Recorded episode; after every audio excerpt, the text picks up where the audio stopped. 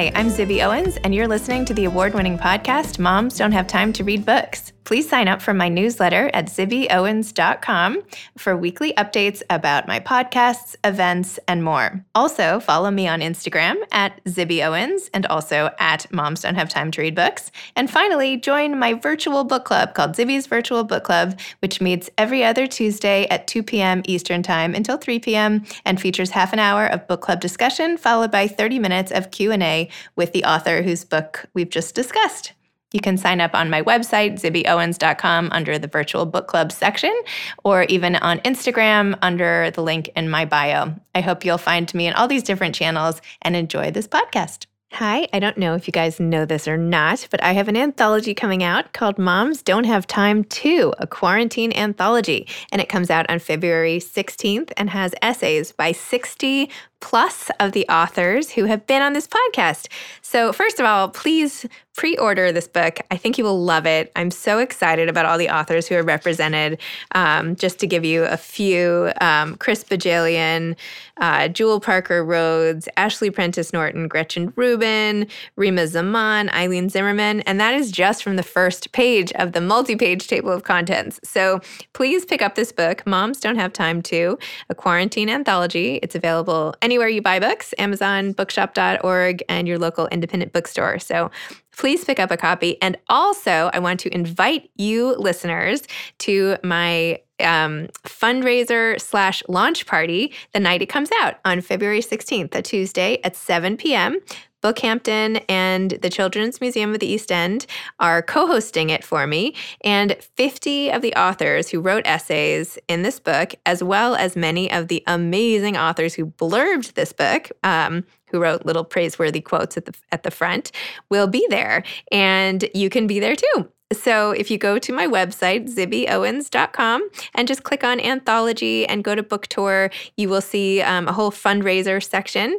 And for $50, um, you can attend. You'll get a copy of the book and you'll get to schmooze on Zoom with all of these amazing authors. This is like going to be the literary happening of February. So please come.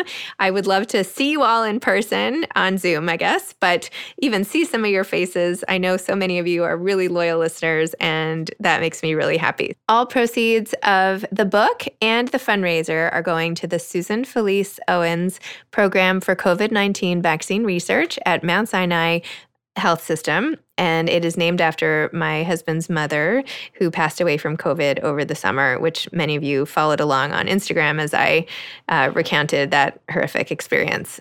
So all the proceeds are going there. The cost includes the price of a book. So thank you for supporting this effort and for supporting my book. I can't wait to see you there. Today's episode has been sponsored by author Jo piazza's new podcast under the influence under the Influence is a deep dive into the mom internet, a place haunted by aspirational marketing where it feels like every other mom is a social media influencer trying to sell you something, all while posed in white kitchens that never seem to get messy with toddlers and cloth diapers that never ever leak, a bastion of carefully curated lives that are hashtag blessed. And behind this airbrushed perfection is money, so much money, billions and billions of dollars, a multi billion dollar industry we never talk about journalist and mom of two, Jo Piazza, brings a keen reporter's lens to examine how we got here, what it all means, and how the commodification of motherhood is driving normal mothers to the brink. And through it all, she wonders if she should just join the ochre hued ranks of the momstagrammers, if she too can make thousands of dollars off beautiful photos of bath time, frolicking in fields of purple flowers, and posing her newborn next to a beautiful latte. And if this is the future of content, check it out. Jo Piazza's Under the Influence. Stephanie Thornton Plymale is the author of American Daughter, a memoir with Elissa Wald. She is the CEO of Heritage School of Interior Design and calls Portland, Oregon home, a word with a lot of meaning as she grew up without one. She lived in a car on the beach with her five siblings. She was in a horribly abusive foster home and had a lot of traumatic experiences early in life, which we will discuss, I'm sure. She has supported, in the meantime, hundreds of students in her School of Interior Design in achieving their dream careers, and many alumni have gone on to win prestigious awards and begin wildly successful businesses of their own. She promotes heritage, the success of its students, staff, and continually growing community with phil- philanthropic efforts, and currently serves on the board of Project Lemonade. Welcome, Stephanie. Thank you so much for coming on Moms Don't Have Time to Read Books. Thank you for having me. I could not be more excited to talk about American Daughter, a memoir, and I'm just showing the cover to anybody watching on YouTube. Stephanie, this book, I opened it early on Saturday morning and I was like, well, I'll just like read a few pages now and then I'll go, I don't know, work out or do something or deal with whatever. I stayed in one spot for four hours and read the entire thing. Like I could not put the thing down. It's so good. It is so, so, so, so, so oh. good. So I'm thank you. I'm so happy to hear that from you. And I can't wait to hear like what you think about it and yes. what your thoughts are. Well, first of all, wait. why don't you tell listeners what this memoir is about? And you know, you read the memoir. It's so hard to say in in yeah. just a brushstroke, but basically, after about 50 years of complete silence and living in shame with my story, I decided to kind of come clean and write my story of my past of living homeless in foster care, a severely mentally ill mother with multiple personalities, drug addictions, and just kind of this life of homelessness that I had all the way up until I got married. Well, simultaneously, my mother was diagnosed with terminal cancer. And I was estranged from her because of a stalking order of her trying to take my life and burn my house down and, you know, horrendous things. I decided at that time it was time for me to get answers. And I went in to do a series of interviews with my mother because that's the only way she would talk to me is do an interview with her. And then what came out, the shocking, horrific crime that happened against her and then the reconciliation and the process of healing our relationship and many many other layers that come out in this memoir and in my book to the point of the end where my mother and I fully reconcile. But it's so much more than that. As if that, yeah. that wasn't enough. I mean, that's what was so remarkable about this book. So first it's like all of just your ability to overcome the traumas of your early childhood and your retelling of all of what happened to you and mm-hmm. all those scenes where I'm like literally like sitting there with like my hand over my mouth reading because it's like, oh my gosh, I can't believe this happened. Mm-hmm. But it's also what I thought was really beautiful. Well, first of all, there's I'm so excited to talk about this. I can't get words out. There's this whole like part of your background. I don't want to give it away because I had no idea yeah. it was coming, but your own story throughout history, sort of where your family came from, was also yeah. unbelievable, yeah. especially the way you unveiled it the way you did. And the third part that I really loved is that it's really a love story between you and your husband. And yeah. you had this whole moment of almost cheating and or you know, yeah. like it's really a love story. So I feel like yeah. it has like every element, you know, the mother, the adversity mm-hmm. the love story you know it's it was just and but it, and it's true which is what it, the craziest part is and oh my gosh anyway even your mother's ability to overcome adversity oh my gosh there is so many layers for me i appreciate how you brought what i said and and bringing in what you said because it is hard to really distill it the way it's just it's almost impossible to distill it into this brush stroke so but we can go into more but you did a good job. thank you. Thank you. Why did you write this? Why did you decide to take your story and put it in memoir form and do well, such a good job? I started writing the minute I started working with my mom. Even before that, I started to write my story before I knew the whole story. But once this started to come out and these revelations in my relationship with my mom and and really my failing in my marriage that was able to be restored, just everything needed to be told. And it also just started to feel like a story that was for everybody. And it is. And it's this American story. This is the it's the the story of of the failings of America. I fell through every crack. I fell through the education crack, my mother mental health crack. Our family just fell through every crack possible. But then I'm also the American story of being able to succeed and the opportunities that I've been able to have. And it's also, it's just in a story of our history, even. I mean, my family is the history of our country that came out of this. So there's just so many reasons why this story needed to be told. People will say, and I was just telling my staff, we were talking about this, that I'm brave. And it's not about being brave. I feel free. I feel free. I don't have to live in hiding. I don't have to live in shame. I'm an open book. And and there's something just so freeing about that. It's literally you are an open book that is now sitting here open on my desk. So like literally you are. Yeah, I could imagine that would be freeing. I mean, I don't know how yeah. you were carrying around that heavy load for so long. I, I don't know like how corrosive that must have been in so yeah. many ways. Like keeping all those secrets. What was that like? It's exhausting. It was exhausting. I before I could even meet with somebody. So my husband had a big career as a CEO, and I was always having to meet and entertain people. And I would have, I'd have to make a plan of what questions and how would I answer them before every time I met a new person. If they said, "Where are you from? Where'd you go to school?" I mean, these are how many siblings do you have? Well, I don't know. One was kidnapped. I don't know if I should add him. I mean, there isn't there was no way for me to tell my story and be normal. It was exhausting. So that's why I just say I'm just so free now. It's all out there.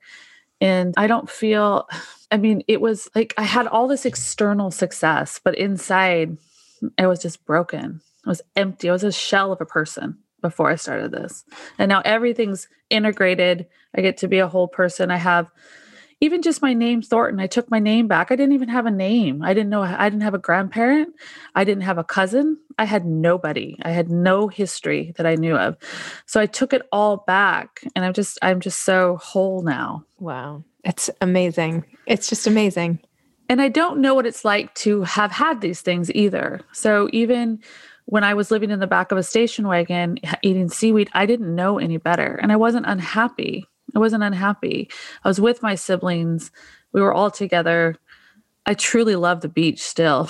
we lived in the beach. And I've had to come to terms really through the process of writing my book.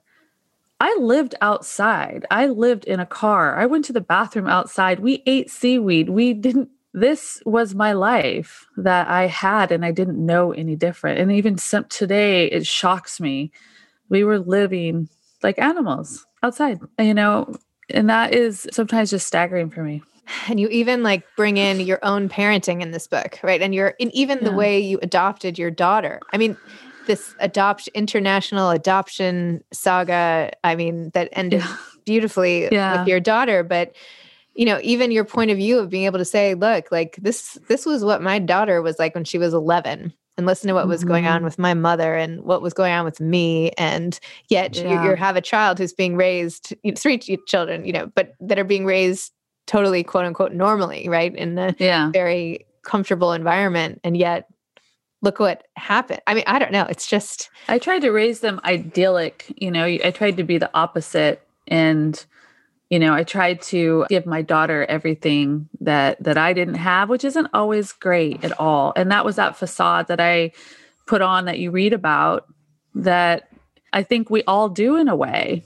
You know we can hide behind this. I could hide behind this uh, interior design business or all of this but it's still there. And so not only do you do you still do interior design or do you only run your schools um, I just do it for fun. If you follow me on Instagram, I think you're following me. I'm I am, constantly redesigning stuff. I'm constantly styling, and I do that for the school. But I also just it's just my fun passion. I don't have time to work with clients anymore.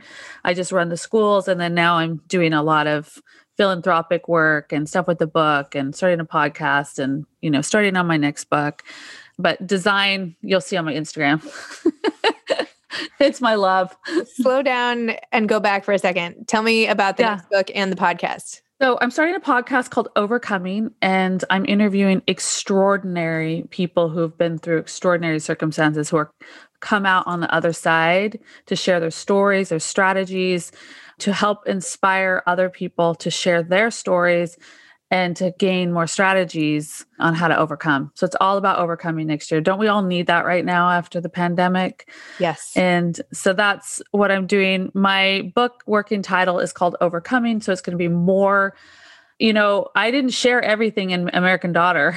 Oh my gosh. Like, that I find that I find hard to believe. Oh my gosh. Oh no, no. I there's I scaled it. People say, "Wow, did you just really let it out?" And it's like, "No, we actually had to edit a lot out for this book to make sure that this book was, you know, just perfectly aligned with the story. There's still more of overcoming Oh my gosh, I can't wait. Because I mean, if you think about being homeless all the way up until I got married, I was in and out of cars, foster homes. I fell through that whole system, aged out, got kicked out my senior year for not getting my tags done on my car. So I had to live with no parenting, no guidance. Can you even imagine your senior year? I think about my kids and how vulnerable they are and to just be in their car, staying in somebody's sofa their senior year. I mean, it's just uh, it, it's just astounding how much I fell through these cracks. So what is that like then? If like if your child complains about something, are you just like don't even? I'm not. I'm not. I've. I, they don't like me to to do that. You know, they're not into that. I've never I've never been like that. I never shared my story with my kids. They never knew until I wrote this book. They only had glimpses of seeing my mother. They knew there was a stalking order, but I shielded them from everything. So they found out about my story when I wrote this book. Oh my gosh. And what was that like for you? Well, I just wanted to protect them from everything. No, what, what was it like find, having them now learn it? What was that experience like? Did you hand them the copy of the manuscript? like literally, literally, you were just yeah, like, literally here, here it is. If you want to read it, you know, here's the story. But you know, they lived also with their mother not being truly a whole person either. You know, and I I hate that about the story because they didn't get to find out about their history. Now, if I was raising my kids now, I'd be sharing these wonderful, successful things from my family. I'd be sharing the horrific parts of our American heritage that we all have, you know, in terms of the Washingtons, the horrible things they did, the good things that they did. So I, but they never got to grow up knowing their heritage. Well, my grandkids will. But if I had this story, that would have made them more whole too instead of a mother who had no history, no background, and shared nothing. Well, don't beat yourself up. I mean, no, seriously. I mean, I'm sure you've done an extraordinary job. You can sense how much you love and dote on your kids in the book. Yeah. And I'm sure they're amazing people in their own rights. And I'm sure you did a fantastic job. So, whatever you needed at that point to get through, like that's what you needed then. And now you're ready for yeah. This, so, yeah, exactly. And that's, I don't have any regrets. I do feel like I I really tried hard having no skills. I mean, if you think about it, I had no parents. I was really homeless, orphaned, and then I decided to have a family with no skills. So I just had to muddle my way through. And and for me being as loving and doting on them was a safe thing to do, you know? Oh my gosh. And so when the process of writing this, were you like sobbing over your keyboard? What was that like? Oh my gosh. It it depends on the parts, you know, it, it depends. So when I found out about my mother and what happened to her, so during the interview when she yeah. told me what had happened, and she said, Go look it up in the papers, 1953, and you'll find out. And I still didn't believe her. You have to understand what my mom's been in mm. and out of psych wards over a hundred times in my lifetime or jail. So anything she says, you would take with a grain of salt. So to find out what happened and to have never asked the questions that I, I wish that I had earlier, but it was about the right timing.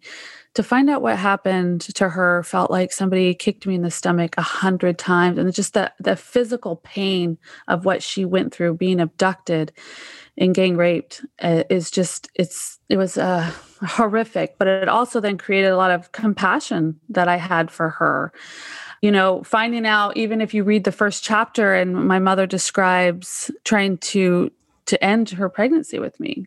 Just like we're sitting here talking, my mother told me with no emotion and I wrote it that way. If you read chapter 1, this is right out of her mouth, exactly how it went down in the interview. She had no feeling or compassion. Stuff like that is really hard to learn and and to process. So that was hard, you know. And then but what I'd like to say is that once I realized what happened to my mother, her personalities, her mental health, her addiction, it all made sense. Mm-hmm. You know, it all made sense at that point, and my compassion for her grew. But also, I was to a point in my life where I mattered. I never mattered. I never mattered to my mother. I never mattered in the system. I never mattered. I matter now. and I mattered. And I was still going to get the answers and she was still going to keep going through with the interviews whether she these interviews went on for 2 years. Oh my god. She wanted them to stop. but I set the next one up week after week, you know, until I was done. And that was 2 years later. But the interviews went from being interviewing her to us having a relationship and forming a bond and love that we never had. That was very meaningful. Well, the way that you wrote it and the way you discovered and shared your discoveries, like we mm. all, well, I can't talk for anybody else. Now I need to find people who've read this book so I can talk to them about it too. But like in your in your uh, in my book club, I'll do it. Yes, I'll, in my book club. We'll do it in my book club. But like we all felt that too. Like we all went through that like period of like oh my gosh that's what happened. Like so then you have to like go back in your mind and say like does that change the way i view this person now that i have this information? Can i reshuffle and readjust you know like a filter or something when you have new data? It's just crazy. I haven't really met any i've only met one person who said i cannot forgive your mom. I do not care what happened to her i have only one person well, what happened to that person? You know, like then that, that person probably has a lot of stuff they're carrying around too. You know, most exactly. most of the time, people's reactions to things are based on their own stuff to basically um, everything. And most people, and most people, which was important to me, that my mother's story be told, and that people would have compassion on others with mental health issues because I did. I did. I mean, I I grew up in a way that I'm so thankful that I don't have mental health issues and most of my siblings do and they didn't quite come out. And so often it's just not the fault of the person. It's what's happened to them. And you see that in American Daughter. You see what happened to my mother and it makes perfect sense how this can happen to somebody. I know you are clearly protecting the privacy of some of your siblings, but in my mm-hmm. sort of you know, greed at your story, wanting more and more. I was like, I want a picture. I almost Googled and was like trying to, I was like, I can't do this. This is creepy now. If I'm trying to like Google your siblings, you know, and your mom. And I was like, should I try to look up the articles? Like maybe I'll look and investigate it anyway. Well, they're out there. I know. I'm sure. Okay. People maybe, do. Yeah. People do all the time. I notice if I Google myself, I see what other people are Googling. yeah, exactly. Right. they're what, good. What fills in. Well, we all do that. And I think in overcoming, I'll probably share more about some of the stuff that people really are interested in, uh, similar to you, where they just wanted to know more and it's not going to hurt anybody by sharing, you know? So are your siblings that you're still in touch with and that are remaining are, are they okay with where you've sort of Well, so you know, you know Dominic who was yep. who was kidnapped. Yep yeah, he lives in New York mm-hmm. and he's, you know, living his life. He's had a rough life, you know, prison stays and, you know, and it's to be expected. You know, he had a really rough life. And other siblings, you know, I have one of my siblings has been diagnosed with five different mental illnesses and he makes my mom look like a walk in the park, just to be honest. It's really, really scary. So, a lot of, uh, you know, they just, a lot of this trauma and you know and honestly like illiteracy i mean we i didn't learn to read till i was 11 years old. We lived outside. We did not go to school. We the first time i went to school the first time i went to school was in my foster home where i was, where I was held captive is what i like to say because i was literally tortured there was my first time in school. So you imagine how traumatic school was for me. And my siblings you know they were barely literate you know it, your early childhood is so traumatized like this. I love how you talked about the boyfriend who worked at Radio Shack sitting there you know how to read. Like that was like, oh, that was just beautiful. I mean, heartbreaking, but beautiful. And even how you described yeah. Rick and your complicated feelings about him and everything. And the passage, could I just read like a paragraph? Sure. Is that okay? When you were talking about Rick and how he always used to tell you that you were beautiful inside and out, and mm-hmm. how he said mm-hmm. that to you over and over again. And then you said, on the morning of his funeral, a homeless woman came up to me in Starbucks, drawing closer than a stranger would. With no alarm at all, I let her reach out and touch my face. You're beautiful, she crooned. I can see you're mm-hmm. beautiful inside and out. It was Rick's mantra to me, and in that moment, I had no doubt that the message was from him. The gift of it knocked me out, rocked me from my roots of my hair to the soles of my feet. It was a moment as otherworldly as the one in that vintage bar at the piano when music flowed from beneath my hands with no explanation. That was my first memory with Rick, and this would be my last, both of them shimmering, glittering with mystery. Mm-hmm. Oh, beautiful. That made me cry thinking about that moment at his funeral. And readers haven't been able to read about Rick, but you know, Rick was a con man. Rick stole a mail truck and took us to Mexico. I mean, it's just stuff movies are made out of. This is like craziest stuff. But he was a con man. He'd been in prison. He'd even taken someone's life in prison, and, and I didn't make the book, but I loved him. he was like Santa Claus to me. I mean, I really he show up here and there, drugged out. I'm like, oh my god, he's back! Like, yay! I loved Rick, and he, when you read about his turnaround and his recovery from drugs and alcohol, became one of the most amazing human beings I'd ever met, and I loved him. We had a great relationship, and he even did things like, you know, I'm a des- designer and I own these schools now, but he was the first person to take me to beautiful homes in Portland that he was working on as a contractor to show me what interior design really was. And he would take me to these beautiful houses. And it was like, oh, I got to touch the fabrics. And so there were things about Rick that I think as a child I saw in him that that nobody else saw and even before he died he asked me what did you see in me and why do you love me are you crazy Like he would say, Are you crazy? What in the world is wrong with you? I love that relationship and how, you know, all these signs that you you point out over and over in the book, right? That you yeah. feel like, you know, you it's just I don't know. This whole book is like there's some sort of like spiritual thread to everything that is just so inspiring. I mean, I sound like a broken record, but you know. It, it's so I'm so glad you see that because in so many ways sharing my story it, it has this like a little bit of a magical way in people's lives because this book affects everybody in a different way and everybody in their own life. As crazy as this story is as we've just laid out here everybody sees themselves in american daughter. Like it's a truly an american story and i didn't set out to do that. It's just it is that. Is this going to be a movie I'm sure it is. They're t- they're talking about a mini series, which I think would be far better than one movie. We all want a mini series, right? Yeah. we like to binge those. I love how now the mini series is rebranded as a limited series, as if it's like a completely different animal, whereas it's yeah. exactly the same. But whatever, I'm just going to let it go. but yes, it's great. The mini the limited series is like a 10 hour movie. It's perfect. It's like yeah. fantastic. That's what we all really want. Yeah. And I think there's so much layering to the story. Like you said, from my story to my mother's story to our history to to all the people in this in this book. I think it'll be a really good series. So we'll see. I know they're talking about it, working on it. Okay. So I'm excited to hear about it. Me too. Me too.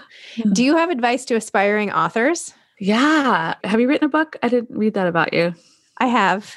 I've written a couple, I've written unpublished books. I have an anthology coming out very soon. You do? Yeah. Moms Don't Have Time to, a quarantine anthology. Comes out in two weeks. I, oh, really? Oh, yeah. that's so exciting. Yeah. Thank you. Congratulations. Thank you. Thank oh, that's so exciting. You know, my journey of publishing was really wild, as wild as this book is. So I published with Greenleaf, which is a hybrid publishing and I published American Daughter because I just I like to learn the hard way on everything. so I published it. It went straight to number one bestseller in memoir. I was on the Today Show and and it just exploded. And then HarperCollins bought the book two weeks later, took it off the market, and then I've had a fabulous experience with HarperCollins, and so that's kind of the the next phase of of American Daughter. So I've got I've had the chance to do both, and I really love both experiences. So I think if you have a chance to work with a publisher, I think it's fabulous. But if you get also get a chance to self publish, I think it's a wonderful education for people. And I just don't think that people should tell you not to do something like this. If you want to write a book, write a book, do it. It's the best, it was one of the best experiences of my life. I'm free from it. I, I really, it was hard as it was. It, it was so fulfilling. I just think writing a book is so fulfilling. It's just, it's such a major accomplishment. And I, I just recommend if that's something you want to do to go for it. Don't let anybody tell you, oh, that book's been done before, or any of the negativity. I heard it all. I heard it all. I got the looks. Oh, who cares? You know, what's another story? But, you know, I'm, even if I just did it for myself, it's fabulous but the book's going to touch people's lives and and you need to go for it you definitely want to know your audience you want to be kind of clear about your you know what the purpose of your book is for so there's there's a lot of things i want to teach a little class on on publishing because i feel like i've been through i've been successful as a self-publisher and i've been successful working with a wonderful publisher like harpercollins so great so we'll we'll be signing up that's next year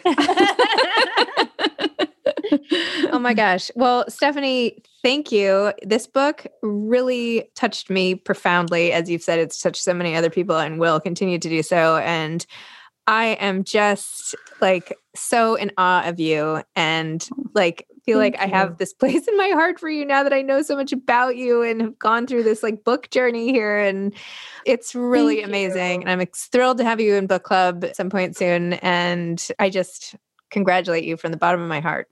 Well, I love being on your show. I love following you. I love your positive energy. Oh. So thank you for having me. Thank you. Thanks for coming. Thanks for following me. oh, I'm all in. Amazing. All right. Have a great day and thank you. Okay. So thank you. I'll talk to you soon. I'll, I can't wait to be in your book club. Me too. Thank you. Okay. Bye. Okay. Bye. Today's podcast has been sponsored by Under the Influence, a new podcast by author Jo Piazza. And just a reminder again, please pre order a copy of my book, Moms Don't Have Time to, a quarantine anthology, and go to my website under the anthology tab for the fundraiser. And I hope you'll buy a ticket and join me for, and I should have mentioned um, all proceeds go to COVID 19 research. So please join me for the fundraiser. Thanks so much. Thanks for listening to this episode of Moms Don't Have Time to Read Books. Don't forget to follow me on Instagram at Zibby Owens and at Moms Don't Have Time to Read Books. Also, sign up for my newsletter at zibbyowens.com and sign up for my virtual book club and meet lots of authors on Zoom every other week. Thanks so much to Steve and Ryan at Texture Sound for the sound editing. And thank you to Morning Moon Productions for providing this fantastic intro and outro music.